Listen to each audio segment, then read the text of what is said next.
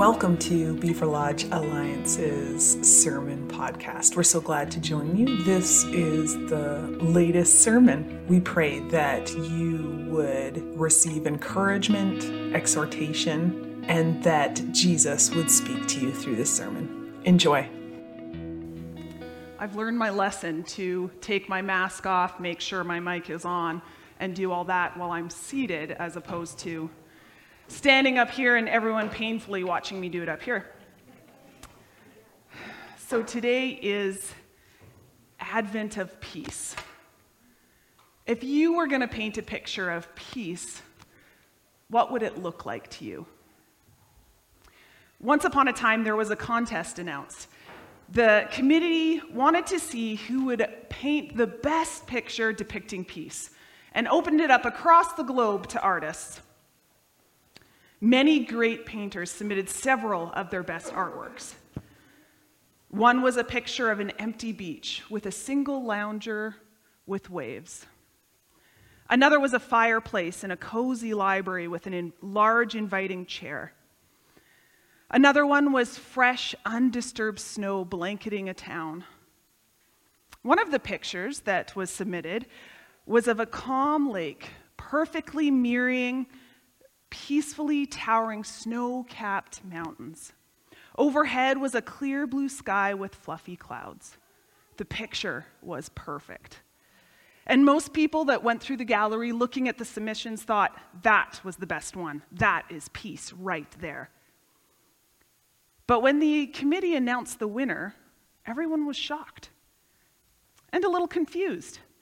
The picture that won the the prize had mountains too, but they were rugged and bare and foreboding. The sky looked very angry. There were lightning and dark clouds. This did not look peaceful at all. It looked like maybe the artist had misunderstood and submitted his piece depicting storm and chaos instead of peace. But if anyone looked closely at the picture, they could see a tiny bush growing in the cracks of a rock. In that bush, a mother bird had built her nest, and there she sat. In the midst of the angry weather and unwelcoming mountains, the bird sat on her nest with peace. While an aspect of peace may be surrounding in what's going on, peace isn't strictly calm surrounding. And peace is deeper than simply the absence of chaotic environmental factors. Just like that little bird on her nest, we can have peace in a place that seems to be the exact opposite of peace. As I said already, today is the second Sunday of Advent, and we are celebrating the advent of peace, the coming of peace. What is this peace? Actually, we need to first start maybe not what it is, but where it comes from. Isaiah 9 6, where he prophesies the coming of the Messiah, he says, For a child is born to us, a son is given to us. The government will rest on his shoulders, and he will be called Wonderful Counselor, Mighty God, Everlasting Father, Prince of Peace. His government and its peace will never end. Jesus, the Messiah, is the Prince of Peace. We can celebrate the coming of peace because we celebrate the coming of Jesus. He is peace. We also see this again in 1 Corinthians 14 33 when Paul is talking about instructions for the church and, and the expression of spiritual gifts within a church gathering. But he says this he says, For God is not a God of confusion and disorder, but of peace and order. Peace originates with God. In this word peace, I think our English language kind of falls a little short. You know, we use the word, word peace and it kind of is a little shallow. When we look at what, it, what the word they use for that's translated peace in the Old Testament, in Hebrew, and that's shalom. And it's much more than just an absence of chaos, it means safe, wholeness, wellness, favor, no hostility, prosperity. And even the word that is used in the New Testament that was written in Greek is eirene. And that means unity and accord with God and others. And so when we look at these two definitions together safe, wholeness, wellness, favor, no hostility, prosperity, unity, and accord with God and others this, it shows that this isn't just an absence of outer pressure, nor does it mean that environment and relationships are all at rest. Our lives don't need to look like those, those submissions to that contest that didn't win. Our lives can look like that unyielding, stormy mountain, and we can be like that bird, at peace, tucked away. This peace seems to in, indicate an inner groundedness, a settledness rooted in the person of Jesus and his promises, not our surroundings. How do we experience this peace for ourselves? Well, simply put, it's freely given. Psalm 29:11 says, "The Lord will give unyielding and impenetrable strength to his people. The Lord will bless his people with peace. It's given to us. The fruit of the Spirit also, one of the fruit of the Spirit is, is peace. Galatians 5 22 to 23 says, The Holy Spirit produces this kind of fruit in our lives love, joy, peace, patience, kindness, goodness, faithfulness, gentleness, and self control. There is no law against these things. And what we see right there, it says, The Holy Spirit produces. It doesn't say we produce. It doesn't say you got to work hard to get this. The Holy Spirit produces. It's not for us to conjure up. In John 14, 27, Jesus talks about this how, how peace is freely given. He says, I am leaving you with a gift peace of mind and heart. And the peace I give is a gift the world cannot give. So don't be troubled or afraid. Are you troubled or afraid today? Maybe in general, or maybe just in really specific things. Jesus has the gift of peace. And all you have to do is receive it. And here's the thing when someone's handing us a gift, we, we get to decide whether we'll take the gift. But if our hands are so full of other things, there's no space. And so maybe right now, as you're, you're hearing me, you realize maybe instead of the gift of peace you're holding, you're holding strife, fear, anxiety, worry, resentment. We need to let those things go, release them to Jesus. Say, I don't want these, I want your gift of peace. So the peace of Jesus is a gift freely given. And we can use it, cultivate it, grow in it, or we can kind of treat it like that random gift, say, your grandma or grandpa gives you. That's kind of really random, and so you say thank you and then you kind of tuck it away and never look at it again. You get a choice. Are you going to cultivate it? Are you going to use it? Or are you going to say, oh, thank you, this is so nice, and put it away? But if you decide, man, I want to cultivate this, I, I want to grow in this, how do I do this? Well, Philippians 4 6 to 7 tells us don't worry about anything. Instead, pray about everything. Tell God what you need and thank Him for all He has done. Then you will experience God's peace, which exceeds anything we can understand.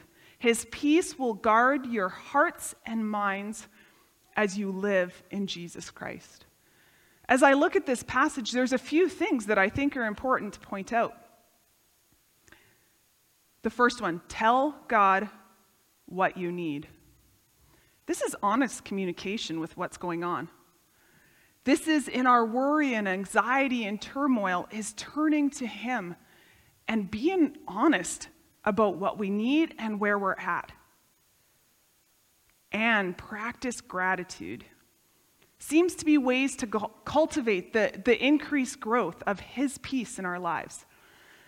Here's the thing I don't think peace, His peace, is, is a fake it until you make it sort of situation. I don't, I'm pretty sure actually, Jesus isn't asking us to pretend we're at peace when inside we are not. He wants us to come to Him in honesty, turn to Him in all the chaos. And it can look as simply like, oops, um, can look simply like, Jesus, I'm worried about this situation at work. Every time I'm here, it's, it's, I just don't know what to do. I need your wisdom and strategies. I need your peace to show up how you want me to show up. Thank you that you are with me. You never leave me. Thank you for all the times you have given me strategies when I've needed them before. That's it. That's what it can look like. Can I just have your mic? I thought we were going to make it through, but I guess we won't.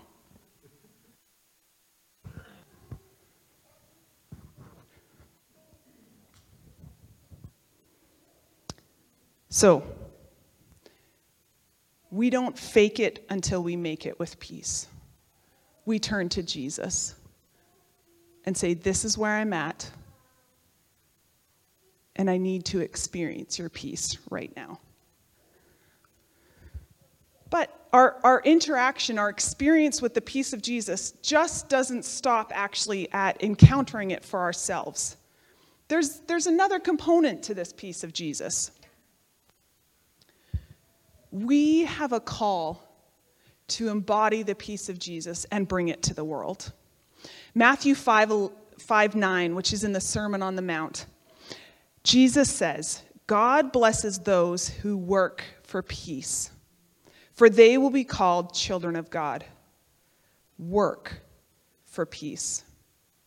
And peace, this is the, the eirene that I talked about the unity and accord between God and others. We have a call to work for peace in all our relationships. We also are called to be peacemakers. James 3:18 And those who are peacemakers will plant seeds of peace and reap a harvest of righteousness. We're not called to be peacekeepers, which, which ends up us not talking about things that need to be talked about, glossing over things. But we are called to be peacemakers and plant seeds of peace wherever we go. We are carriers of the peace of Jesus. And there's two aspects to that. One is in our attitude. We can't give, carry, spread what we actually don't carry ourselves. So that first relates to the first one. We can't show up spreading the peace of Jesus if we actually haven't encountered it for ourselves and cultivated it. If we show up in situations with an attitude of hostility, strife, discord, we can't be carriers of the peace of Jesus.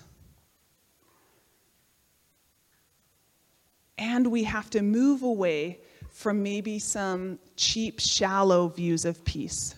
Sometimes we can think of peace as that means there's just no tension in relationships, no dilemmas, no conflict. Then that means peace. I mean, what we're basically saying there is we're not going to be around people, which doesn't work.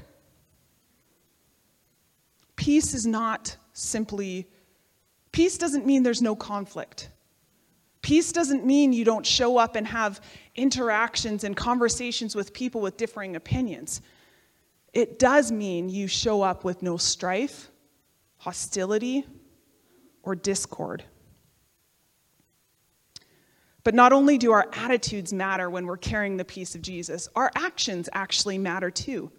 In the Old Testament, uh, people, there was a individuals called the messengers of peace. And these were the ones that were responsible for procuring peace treaties that brought an end to warfare. How can we lay hold of peace treaties to end warfare and fighting among our families, in our businesses, in our circles, and in the body of Christ. Peace seems to be a crucial aspect in the unity of the body of Christ. Ephesians 4 1, 1 through 3 says, Therefore, I, a prisoner of serving the Lord, beg you to lead a life worthy of your calling, for you have been called by God. Always be humble and gentle, be patient with one another, making allowances for each other's faults because of your love. Make every effort to keep yourselves united in the Spirit, binding yourself together with peace. And so these things look like something to be humble and gentle, peace, be patient, making allowance. They look like something. There is actions behind it. Romans 12, 18 makes this really clear that actions matter when we carry peace. Romans 12, 18 says, Do all that you can to live in peace with everyone. Do indicates action. It doesn't say think all you can to be at peace with everyone or feel all you can to be at peace with everyone. Do all you can to be at peace with everyone. This makes it very clear that the embodiment of peace, the carrying of peace to the world, actually requires our actions. And these actions aren't just an absence of hostilities, strife, and discord, but then actually showing up and expressing love, loyalty, and care. As we show up as messengers of peace, procuring those peace treaties in our attitudes and actions, we are sowing those seeds of peace that can grow in our homes, in our community, in our church. In a world full of chaos, strife, fear, and aggression, peace is possible because the Prince of Peace, Jesus, has come and given us peace. And not only can we experience this peace for ourselves, but we have a beautiful invitation to show up as peacemakers, messengers of peace, to actively engage in love, unity, and care. And when we show up like that with our attitudes and actions aligned to peace, things change. Situation shifts. You find you, you're in these encounters that you're, you maybe were a little unsure how the person would react. But as you show up in peace, other people's chaos settles, other people's hostility settles. We have a beautiful invitation to bring the peace of Jesus wherever we go. Do you want to come up, Dave? So, where do you need to experience the peace of Jesus today? What area of your life, when you think about it, your internal sense is not peaceful? Tell him right now and receive his gift. In Jesus' name, may right now the peace of Jesus come and land in the places where peace is needed. Secondly, how are you releasing the peace of Jesus? Where is Jesus inviting you to show up without strife, hostility, commotion? But where is he inviting you to show up with love, loyalty, care, and unity? Jesus, would you teach us how to walk in your peace and release it to the world? Thank you for listening to our podcast today.